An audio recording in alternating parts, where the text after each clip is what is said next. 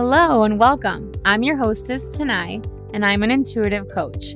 I help people feel fully self expressed in their lives and relationships by learning to accept and love every part of themselves. For the past 10 years, I've worked with all kinds of sex and relationship experts to heal my own commitment phobia, to find out that there's actually no such thing. I'm ready to share everything that I've learned, so this podcast is my opportunity to debunk commitment phobia. So drop all your preconceived notions and tune in to hear what I've learned along my journey about what it takes for people to really create authentic and intimate connections. This is Commitment Phobe.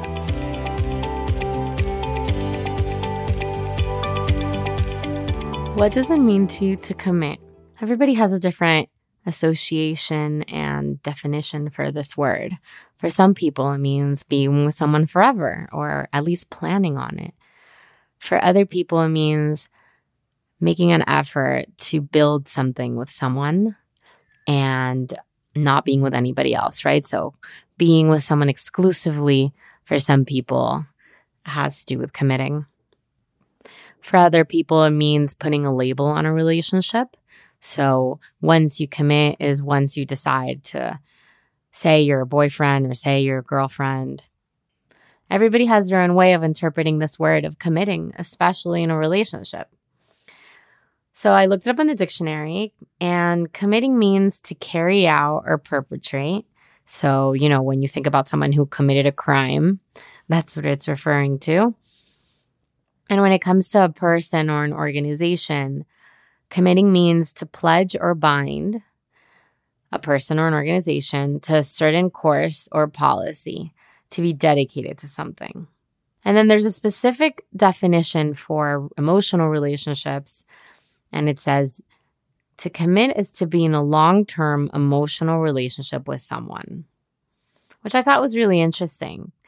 That it specifically says long term. So there aren't really any time um, limitations or it doesn't really mean being with someone forever or trying to be with someone forever or being with someone under a specific label or for a specific time. It just says to be in a long term relationship with someone, which is interesting because then, you know, when we talk about someone who can't commit who, or who doesn't want to, how long of a relationship is long term?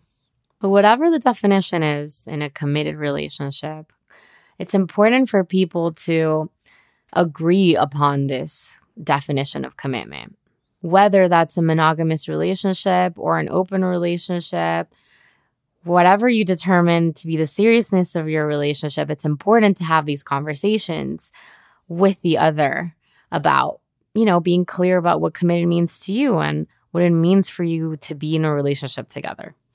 Communication is so key in any relationship. I would say the most important part. And so that's what I want to talk about today, which is the role that communication plays specifically for people who feel like they can't commit to a relationship or they feel like they can't open up to intimacy and be with another person and open up to vulnerability. So, welcome back to episode two of Commitment Phobe. And I'm so excited to be talking about one of my favorite topics, which is self expression and communication. This is exactly why I became a coach because I want to help people feel the freedom of expressing themselves and sharing what's on their mind and in their heart. And so, I can't wait to talk about this and the role it plays and how big of a role it played for me when I was learning about myself and my ability to be intimate and vulnerable with other people. We grow up having so many taboos about what is okay to talk about and what isn't, you know, and everyone has different ones. Personally, I grew up in a family that was raised on very Eastern European standards. My grandparents and my great grandparents, they were from countries like Romania and Russia and Poland. At the time, you know, in the 30s and 40s and 50s, there was so much emphasis being placed on not talking about things, keeping them to yourself. Privacy is really important. Um, there's just certain topics that were not okay to talk about with other people. And even those things that you're only meant to talk about with your partner, people didn't really feel free talking within themselves about it because they didn't have the muscle of talking. You know, people are still in so much fear that if they share their truth, that they, they aren't going to be accepted. And that if they share what's on their mind, then they're going to be rejected or it's not going to be okay. They're going to feel shame. They're going to feel guilt. So we all come with these set of beliefs around what is okay to talk about. When is it okay to talk about something? Is it okay to talk about certain things at all with anyone? And we each bring in these beliefs that we have around communication into our relationships. And so, bringing it back to my personal example, since I was raised in a family that came from these traditional Eastern European Jewish standards, there wasn't a lot being communicated with each other at the table, and there wasn't a lot being communicated with each other within my family, specifically about feelings. You know, feelings, it's like, wow, I can't even. I can't even believe that at some point in my life, you know, feelings were something that I felt like weren't okay to talk about. And I do remember in my family, that was very much a theme. With my parents, with my mom, I felt really comfortable crying and telling her how I was feeling. And then with my dad, my dad was always, you know, had always been very loving and very welcoming and very accepting. But when it came to throwing tantrums or crying, of course, I would aggravate my dad. You know, if, if I got angry and if I started crying, then he would get angry and he would um, lash out and tell me to stop crying. And then on top of that, I was the only girl within a family of three siblings. So that I had two older brothers. I have two older brothers. And then there's my dad and my mom. And even my mom was an engineer. Like they were all engineers except for me. And both my brothers and my dad worked in finance.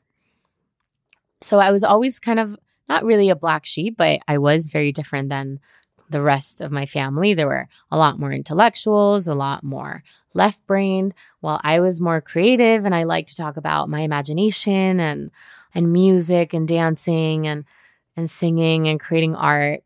So I, you know, remember how on Shabbat dinners, which were the Friday night dinners that we had as a family, I would speak up and try to share a story. But of course, I was much younger than my siblings and didn't really talk about the same things. So I wouldn't end up being listened to a lot. A lot of times I felt like nobody was paying attention to me or nobody cared.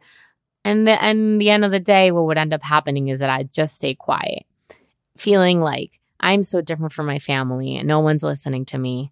And it's much better to stay quiet than try to talk because it hurt too much to feel ignored and feel like nobody cared. So, what ends up happening is that I grow up to be a girl and then a teen and then a little bit of an adult who believes that it's not okay to talk about my feelings and it's not okay to talk too much about myself with men. I mean, of course, it affected my belief about talking about myself with everybody, but specifically with men, I grew up thinking like there was no space for me to talk and share my truth. So you can think about it for yourself and think about what are those beliefs that you were raised with around communication and around sharing about yourself and sharing about your truths that affected the way that you relate to others in your relationships today. I date men, and so the way that I related to them and in my family completely affected the way that I related to men in relationships. And everybody has their own form of that. The way we were raised completely affects the way we are in relationships. And if you're not aware of it and if you're not conscious of how it's affecting it, then it's just going to keep showing up in your relationships over and over again. Now, a lot of times, what clients or my friends ask me is Is it really that important to share what you have in your heart? Is it really that important to share how you feel and what's on your mind? And the way that I love explaining it is that the way I see it is that expressing yourself is honoring your truth and letting everyone know that what you have inside belongs. What you have inside is worthy of being listened to. Communicating yourself is a way of self love. If there's some things that you don't feel comfortable sharing with, you're basically saying that there's a part of you that doesn't belong, that there's things inside you, thoughts, feelings, ideas that aren't worthy of being loved, that aren't worthy of having space. And so when you get in communication with others and you allow yourself to express yourself, you're letting in more love for who you are, exactly the way that you are. There's no need to change how you're feeling, how you're going to say something, whether it's going to come out as a scream or as a whisper. It's all worthy of being seen and being heard. And so when we start limiting ourselves and what we can say in relationship, we're not just limiting the connection with someone else, but we're also limiting the connection we have with ourselves. And in order to receive love from someone else and be in a relationship with other people, it's so much easier to do that. And you let so much more love in if you're coming from a place where you already love yourself. So, when we're talking about finding the relationship that makes us happier, finding the relationship of our dreams, it makes sense to think that that would be a relationship where you are exactly who you are and you're loved for it. And you get to do that for someone else. Love them exactly how they are. Be able to share with each other your truths and still be there for each other and still love each other and not try to change. So, when talking about people who run away from relationships and they say they can't commit or they say that they don't want intimacy or or don't know how to do intimacy, there's so much there that isn't being communicated. I really think that, you know, when you're talking about people who say they can't commit or people who just won't open up to be in a relationship, it's so much related to not being open to communication. And that's, like I said, a form of self love. So people who aren't open to intimacy and vulnerability and being with another just represents their amount of self love and how much they accept whatever's inside of them, how much they're okay with and they're in total acceptance with their truth and they the way that they are. When I think about all the times that I ran away from a relationship or I got scared of being in a relationship or I got overwhelmed by someone, there was so much that I just wasn't communicating. It wasn't that I didn't really want to be with them, you know, because when we talk about people who can't commit, what people always say is, you know, I really like you. I um really could see a future with you, but I just can't open up or I'm not the committing type or I'm not the relationship type.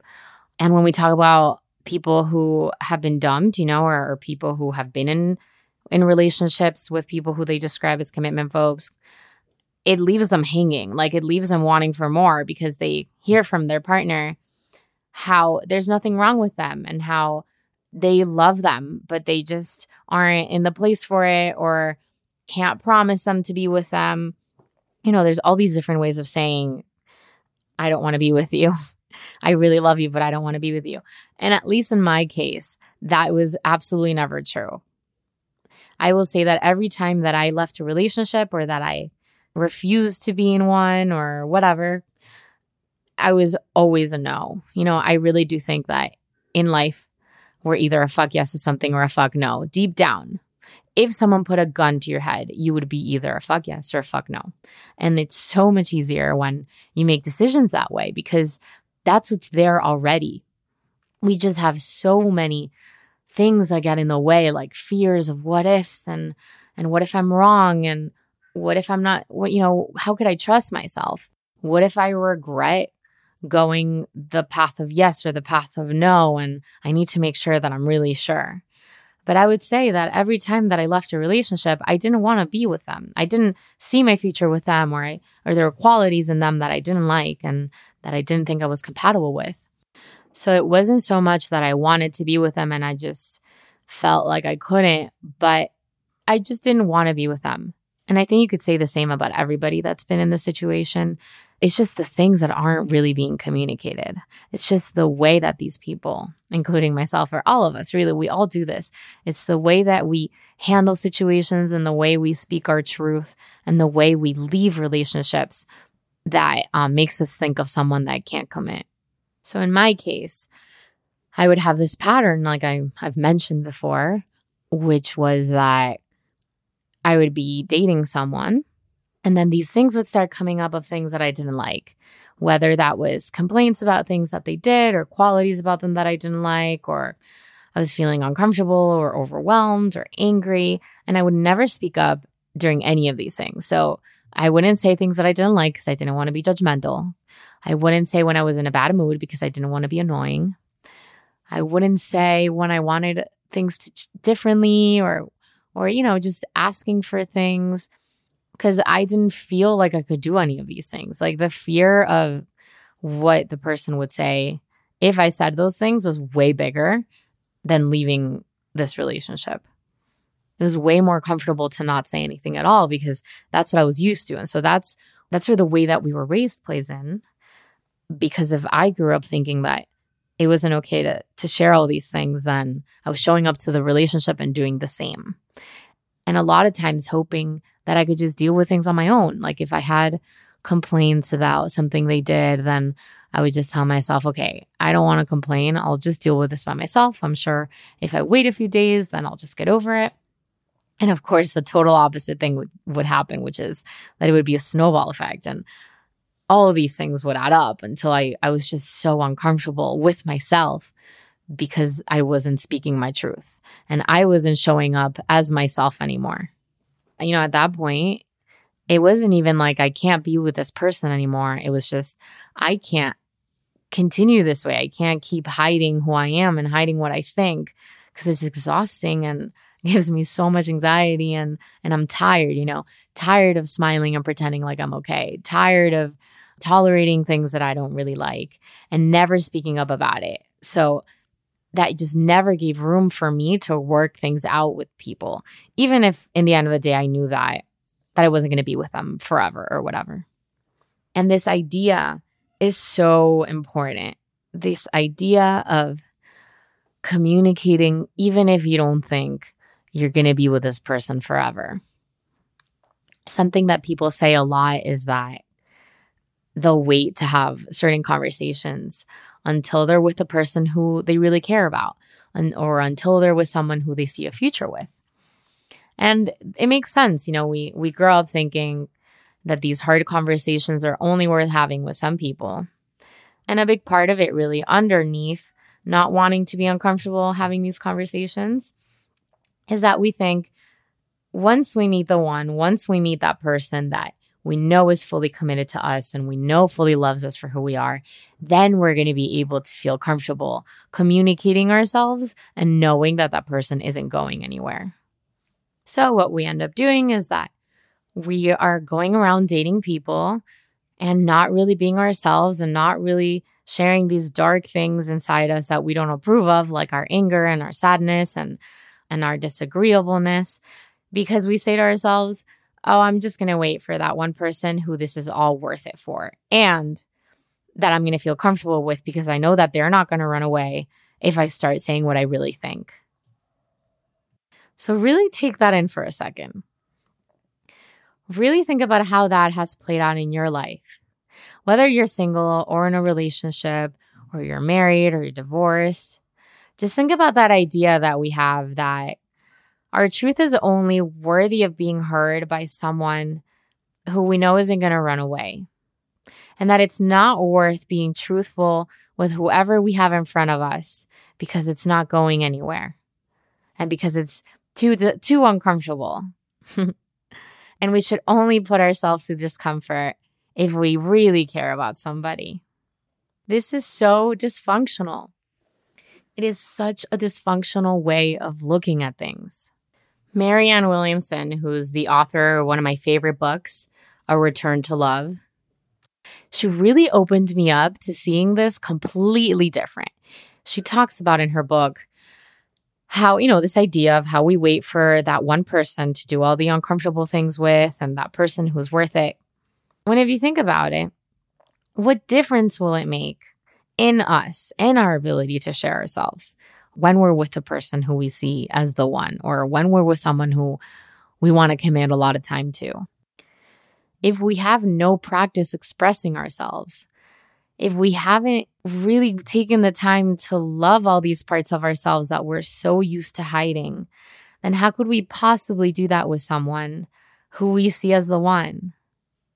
Why not see all these relationships that we, you know, come into contact with, even friendships and family and people at work? Why not think of that as practice? And it's not just practice for that one relationship that we all want, but it's practice for ourselves. Because if we create our reality, and if our worlds and our relationships are just a reflection of who we are, then every time that we're expressing ourselves with the people around us, we're building that self love and self trust and giving ourselves the message that our voice is worthy of being heard and that it's okay for us to express ourselves and maybe be a little messy and see what happens and and we can clean up the mess afterwards you know? But but we're giving ourselves the message that our voice is worthy of being heard that it's okay to share certain things and it's okay for other people to see us. And we're going to be okay. We're going to be alive. Things are going to move forward. And it's such a beautiful way of connecting with someone else. How could we possibly think of connection if we're just thinking about how we can connect with our joy and our excitement and our sexiness and our um flirtiness when there's this whole other side of the spectrum that's our anger and our sadness and our frustration that we're completely cutting off. You know it's like i think of it as as like a velcro velcro strip and only half of the velcro strip is is connected and the other half is flipping off you know like like when the velcro of your sneakers starts getting old and and it starts like sticking out like a lip. So that's how i see it when when we're thinking about connecting with other people and we only want to connect th- through all these things that we called you know positive qualities which of course is a complete reflection of how we're connecting to ourselves. If we're denying all these things that we don't approve of in ourselves then then we're half connecting with ourselves. So I noticed through all of the work that I've done in myself, you know, and really thinking about the dysfunction in how I was relating to others, is that I was waiting for a relationship in which I felt completely comfortable to be myself when I wasn't allowing myself to be myself the entire time. So I was waiting for this external factor for me to feel free to love myself and be completely surrendered and express what's there for me and show my love and receive love when I had not opened that door for myself. So, how could I possibly allow myself to do that ever if I wasn't opening the door? We see it so differently. We think we're going to be that one person and everything's going to change, but the change starts within us. The change starts, the changes is an active choice that we make for ourselves, which is to love ourselves so hard that we can show up in our truth with whoever. It doesn't even just have to do with the person that we want to commit our lives to or the person that we want to love or the person we're madly in love with. It's with the world around us. So the way that I see perfectionism, you know, because a lot of the a- another thing that that we always say that is that someone that can't commit, they're just looking for perfection. They're trying too hard not to settle, so then they're too picky. And so it all comes back again to self love. Because if you fully love yourself and if you think you're worthy of showing up exactly as you are, if you're looking at all those parts that you've neglected and you've hid, and instead you learn how to love them, then that's going to reflect the way that you relate to other people because everything that we don't accept of in ourselves is what we end up judging in others this, you know, all comes from the idea of shadow work.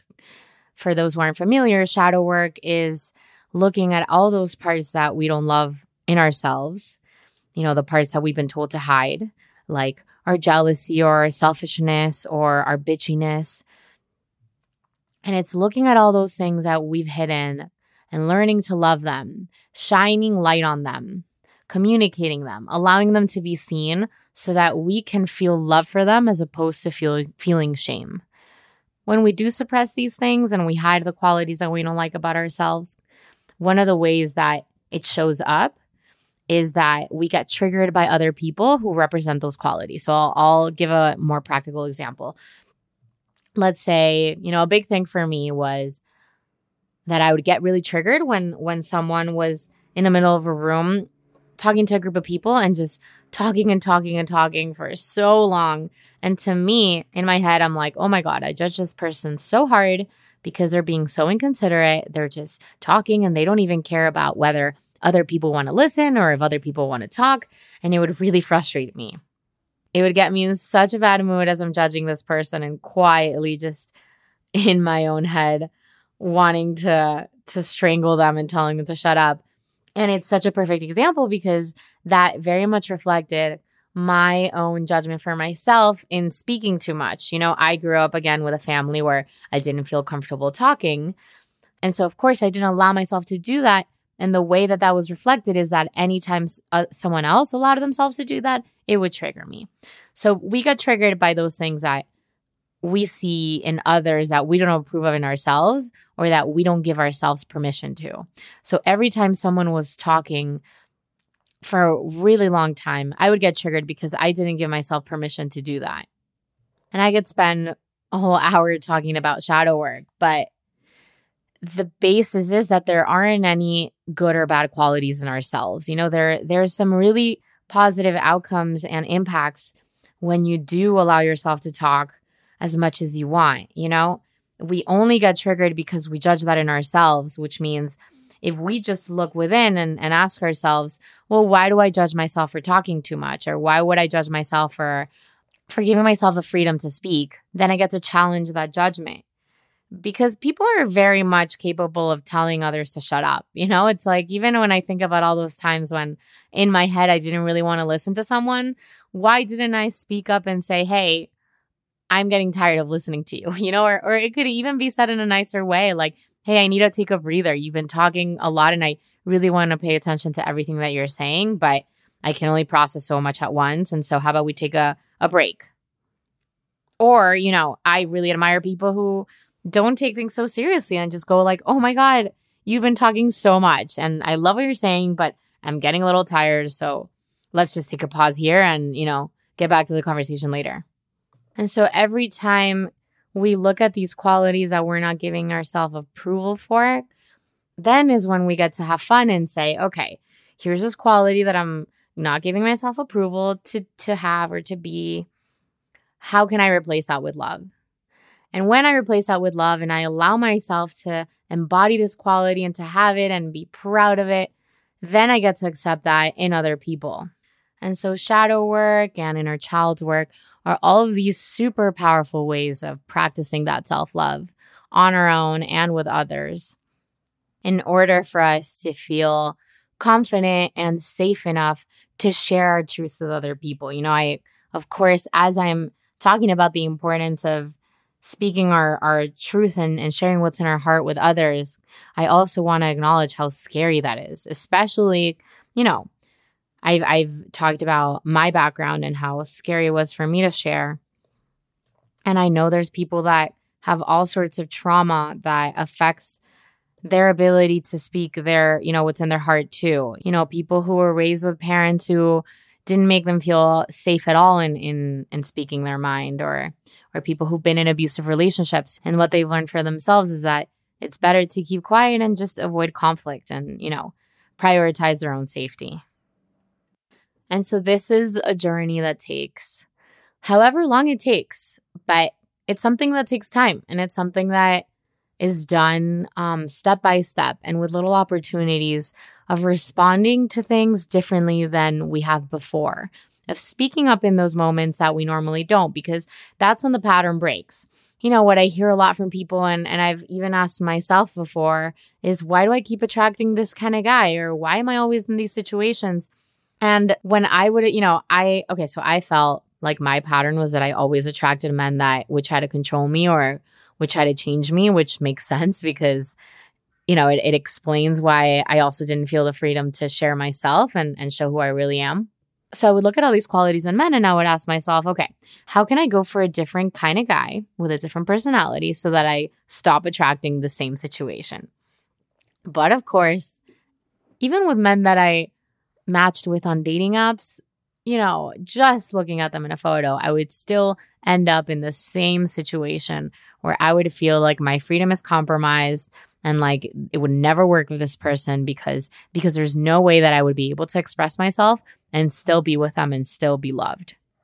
And then I realized through coaching and doing all this work that I wasn't ever going to change the pattern if I didn't first change the way that I was responding to the pattern. You know, the pattern didn't break if I was actively trying to manipulate it, but if I was being presented with a pattern and I was responding differently because the pattern wasn't just the situation, but more how I was responding to it.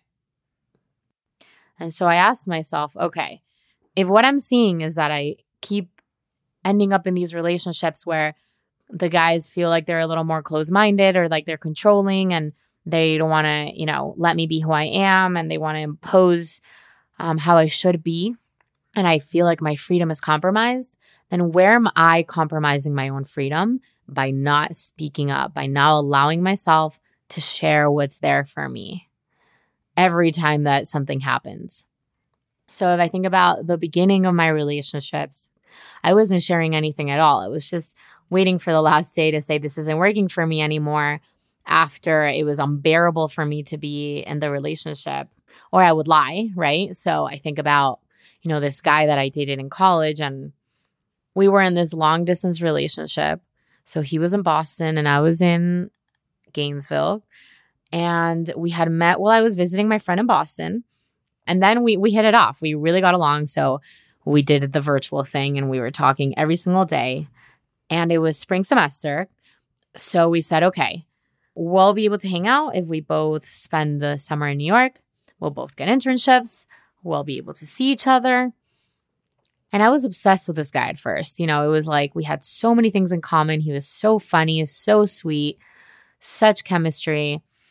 And then there was a very clear turning point when I was starting to see qualities in him that I really did not like.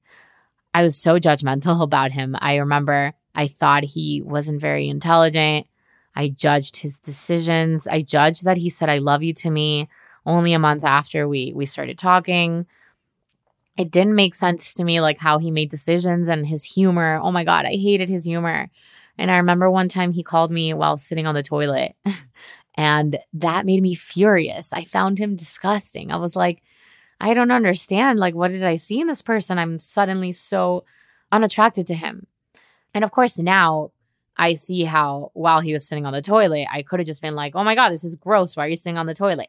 Which at the time scared the shit out of me. Like, I, no pun intended, I did not feel comfortable saying something like that because it felt too rude and too mean, which is so hypocritical because obviously not telling someone what you really think is is just as mean you could say you know you could it, like i think the most important thing is is really being honest with someone and and not um, making them small. So, anyway, I'm slowly but very quickly at the same time losing interest in this person. I'm also starting to fall for his best friend. And I need to come up with a reason why to end things. And and so way in the beginning, I wasn't even being honest and telling someone that I didn't like them. I actually made up to him that my parents didn't want me to spend the summer in New York anymore because it was going to be too expensive to do an unpaid internship while living in one of the most expensive cities in the world. So I called him and I gave him the news. And it was such a relief for me because it was something that wasn't my fault. I completely lied to him. I didn't tell him that I was also um, falling for his best friend. And it, it was like a clean cut for me and such a relief because I escaped from this, you know, pressure that I felt to be with someone that I didn't like. And at the time, what I didn't see was that I was really pressuring myself to pretend to be okay with things that I wasn't okay with. I was pressuring myself to be with someone while not being honest with them. So that was the first extreme where where not only was I not communicating my truth, but I was also lying. So slowly through my relationships and friendships, I started naming what's there as soon as I could. And for a really long time, it was still when I was breaking up with them.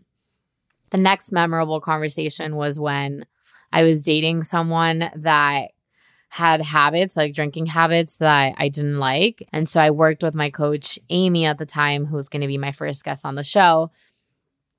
And she helped me see how that was an opportunity for me to express what was there without judging myself you know, not making myself wrong for saying something like that because it came from a place of love and care. So that was an, a really big realization for me was that I would make myself so wrong for wanting to say things like, hey, I'd really like it if you drank less because I thought wow, that's so harsh. That's so mean. When really it was coming from a really loving place and from wanting to be connected with this person. And so when I think about all the times that I've heard friends not want to say things to their partners or when their partners don't say anything to them, that plays such a big factor. You know, we don't want to hurt other people. And we think we're, you know, we make ourselves wrong for saying certain things that actually come from the heart, that actually come from wanting more connection or wanting the best for someone else. And just in the end of the day, like that is really what we're thinking. If we're really thinking that we want to change something, but we're not saying it, the thought and the energy is still there. The person can still feel it. And we're still acting a certain way. So, you know, if we think that someone's too sensitive, if we think someone's too jealous and we start acting you know, a little bit more secretive around them and we start being maybe a little more polite to them and treating them in a certain way of like, mm, I don't want to trigger you. And when we try not to trigger people, then we're taking care of them. And when we're taking care of people, then we're making them small because we think it's under our control to protect them from reacting certain ways. So, our intention when we're not saying what we really think is that we don't want to hurt someone's feelings, but in withholding what we really think, we're still hurting someone's feelings directly or indirectly, whether that's, you know, they find out that we haven't been sharing what we think and that really hurts them, or indirectly, which is we're taking care of them and taking care of their feelings and we don't want to hurt them because we think they're not going to be able to handle it.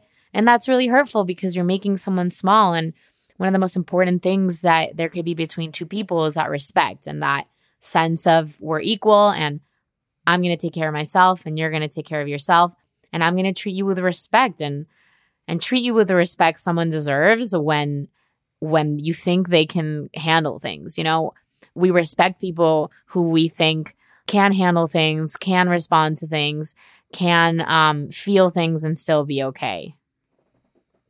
So, back to this man that I was dating. In that moment when I shared with him that I was concerned about, you know, his drinking, and then eventually I ended things with him because I saw that he wasn't showing any interest in me.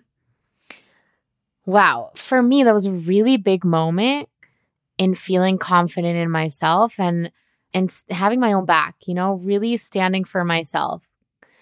I think we all fear so much sharing these things and um and we we worry what's going to happen and how the person's going to receive it, but in that moment, it wasn't even about how this person received it at all, but it was about me giving myself that microphone and power to share something that was going on with me. You know, I was prioritizing my own needs. If I needed for this person to know that that I was concerned with his drinking and that I wanted him to to be aware of it, then that's all that mattered. You know, we are all responsible for taking care of our own needs, and that's what I learned in that moment. And I think it really all has been these moments where I've had to be courageous into stepping into my my uh, truth and my power. And those are the moments that have given me the confidence to be who I am today and, and really feel confident in myself and confident in speaking my truth. I want people to share that it's scary and you know I, I i get a lot like oh Tanai but that's you you you're so brave and and you really let yourself just speak what's there for you without fear and i and i do want to mention that i have worked with so many coaches and spiritual guides and therapists and chakra healers and friends. And I've done so many courses like Landmark and IPEC. And so it's taken a lot of work for me to give myself that permission to say what's on my mind and, and feel the courage to, to say that. And at first, it didn't honestly even sound very confident. It's like you, you have to take out the pressure of even how you want to sound when you're sharing these things. So for me in that moment, the sole purpose I had was I'm going to express what's there for me because my needs matter. And this is going to be an act purely out of honoring my own needs. That relationship didn't go anywhere. That man didn't honor my needs more. But from that re- from that relationship onward, that was a priority for me. You know, the the more that I dated, the more that I made my needs a priority, and therefore I was creating relationships that were serving me and that I was less scared of. And what the work really involved was asking myself, why don't I approve of saying certain things? And how can I work on on growing that approval for myself? And so what changed it wasn't that I was suddenly falling in love with people and, and sticking around more, but I was feeling different in relationships. I was feeling more like I could be myself. And I did not feel the need to run away. That was the key. I think this is, I think this is like just what was such a golden spot for me that regardless of, of who I was in a relationship with or who I was dating or hooking up with, there was no longer that sense of needing to have one foot in and one foot out because the only reason why I would need to do that is if my freedom was compromised. But if I wasn't compromising my freedom by fully allowing myself to be who I am, then there was no threat. There was no threat of being stuck in something that I didn't want to be in. And I'll use an example that just happened recently.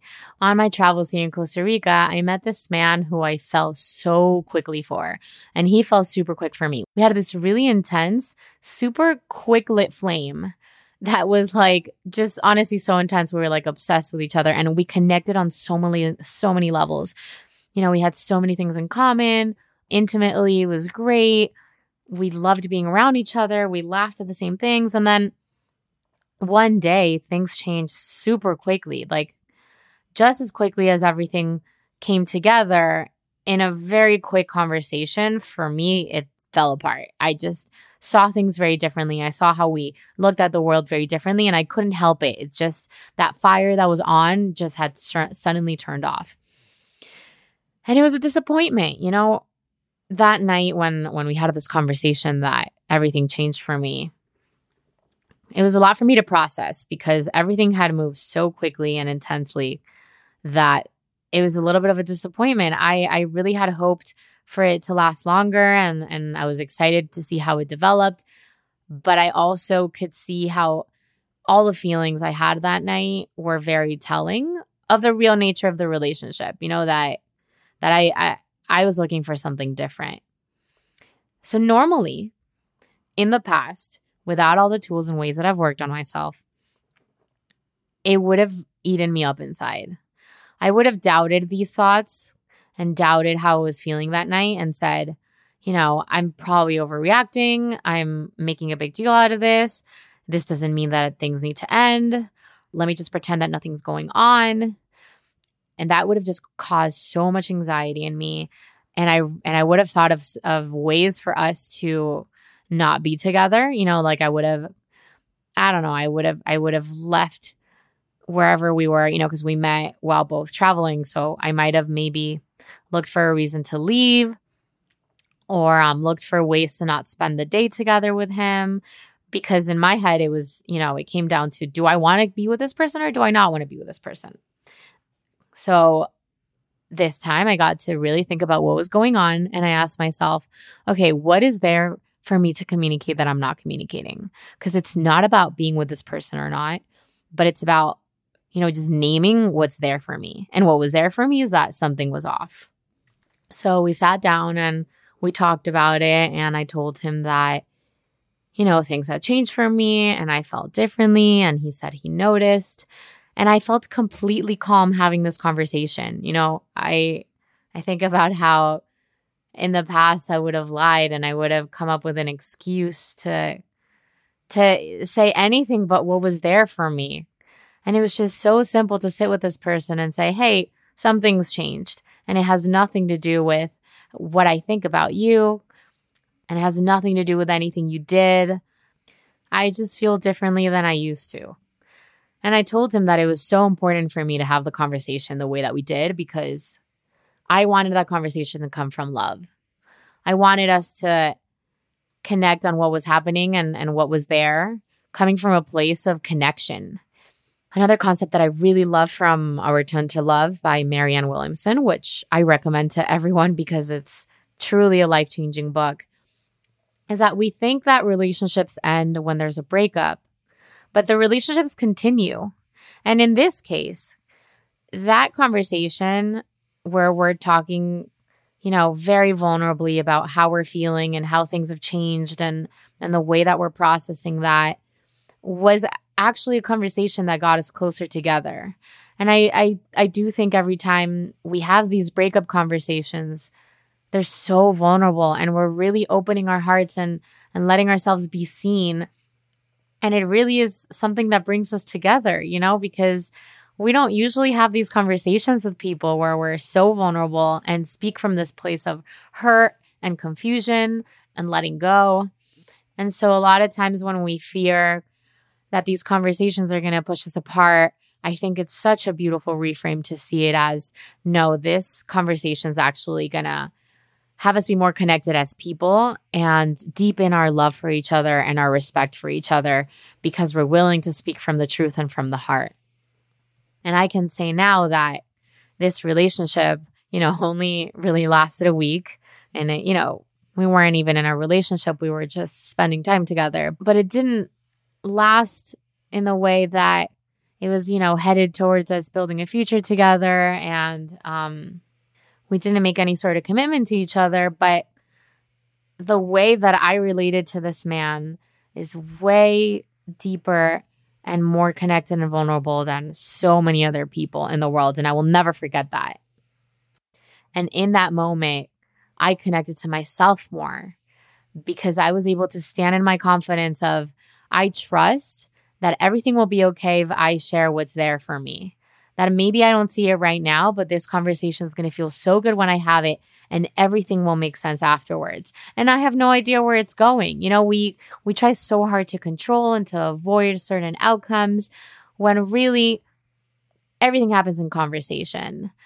And I heard so much about what was there from for from him in the conversation and what was there for me. You know, the more that I spoke, the more that I felt rooted in myself and the more that it made sense everything that I was feeling made a lot more sense. But if we're resisting all these things inside us that we don't want to share, then of course we're confused and of course we don't know what we want. So, this conversation and every conversation that I've had where I've allowed myself to speak what's there has allowed me to be more confident and step into my power and have less fear around being with other people and being intimate. Because if I get to stand up for myself and if I get to give myself the freedom, then there is no threat for me to lose my freedom when I'm in a relationship or when I'm vulnerable or having an intimate connection with someone else. And that's where the fear of intimacy and the fear of commitment, or whatever we want to call it, has completely disappeared for me. It's not about that anymore. I have been able to bring it down to little moments where I have resisted sharing my truth and where I can now step into that and say, I have no idea where this is going. This is coming from a place of love. This is coming from a place where it's going to have me be more connected to me and connected to them. And it might be a mess and it might be ugly and I might hurt someone, but that's what it takes for us to build a relationship we want with ourselves and with other people. You know, we got to be uncomfortable. We got to risk doing the messy thing and the ugly thing for us to tear things apart and then put them back together and continue to respond to circumstances different than we would so that we can step deeper into relationship and deeper into connection so that these patterns don't keep on showing up. Because then of course we're never going to be able to commit to someone. If we're doing the same exact things in every relationship then the same exact things are going to come up. And that's why we're going to feel like we'll never open up our hearts and never risk surrendering to love so we got to let ourselves be seen for a full spectrum, for our anger, our sadness, our joy, our excitement, or our childlikeness. If we're going to look for a relationship where we love ourselves and we love the other, we got to see how every part of us is worthy of loving. And that's what it really all comes down to when we're talking about fear of intimacy and fear, fear of commitment it's the fear that we're not going to be loved exactly as we are and exactly as we're not. So, in the next couple of episodes, I'm so excited to dive deep into all the ways that we can foster that love and all of the, um, you know, different ways that it shows up for each one of us. Because for me, this whole subject of communication was a really big deal because I didn't feel like I could communicate much growing up. But maybe there's some people who do have an easier time with that. And it, it has to do more with with their relationship with their parents and with their um you know, for a lot of people, it's not as much as communicating their feelings, but maybe expressing themselves in sex or expressing their needs or allowing themselves to be moody sometimes or be mean or be by themselves. There's all of these limiting beliefs that we have about who we can and cannot be in relationship and whether or not that's worthy of being accepted. And I really think that this freedom that many of us feel like we're losing in relationship all comes down to that the freedom that we're providing for ourselves. I really hope that you enjoyed this episode. It was really fun for me to recap, you know, a little bit of the evolution that I've been on with my own communication and intimacy and relationships. And um, I hope it resonates. And if it does, feel free to reach out and tell me if there's anything you have more questions about or anything that you'd like to discuss. This is what I do as a coach. I help people feel more self expressed in their relationships by learning to love and accept every part of themselves. And in the next month, in March 2021, I will be running a program with my best friend, Taylor Cohen, who's a sexuality and success coach. And she's also going to be a guest on this podcast. And um, we're running a program called Full of Herself for women who are looking to feel full of themselves, to really feel free to show up as they are in the world, in their relationships, and feel so much love for themselves exactly as they are and exactly as they're not because we're told by you know the way we were raised in our society and our friends that there's a certain way that we should be. Otherwise we can't get the relationship that we want or the success that we want. And Taylor and I experienced that firsthand of course as we all have. But we you know we we grew through that together. We really created this life where we're running our own businesses, feeling super confident in our bodies, and feeling comfortable with ourselves, whether we're in relationship or not in a relationship, because both of us really used to attach our values to that, whether we were dating or not. You know, it's, you know, we were both raised in a society that told us that the point of our existence was to find a partner.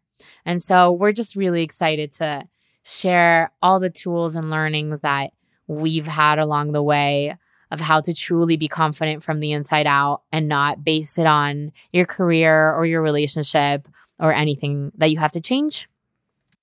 So, thank you so much for listening. It's been an honor to share this part of my story, and I'll see you next time. Thank you so much for tuning in and listening to this episode of Commitment Phobe. If this episode left an impact on you, please share with friends, family, loved ones, ex lovers, the people in your life who you think would benefit from listening to these conversations. If you're curious about the kind of work that I do as an intuitive coach, head on over to my website, www.tanaimilgram.com, where you can learn more about what I do with my one on one coaching clients, group coaching programs, and you can set up a discovery call with me to see how I can be of support to you could also follow me on Instagram on my handle at Tanai Milgram. I'm always posting content about what I'm up to and new insights, new learnings that I'm getting along my journey. And please head over to iTunes and leave a five star review if you like what you heard. So together we can start changing the conversation we're having about intimacy and commitments. Thanks again for tuning in, and I'll see you next week.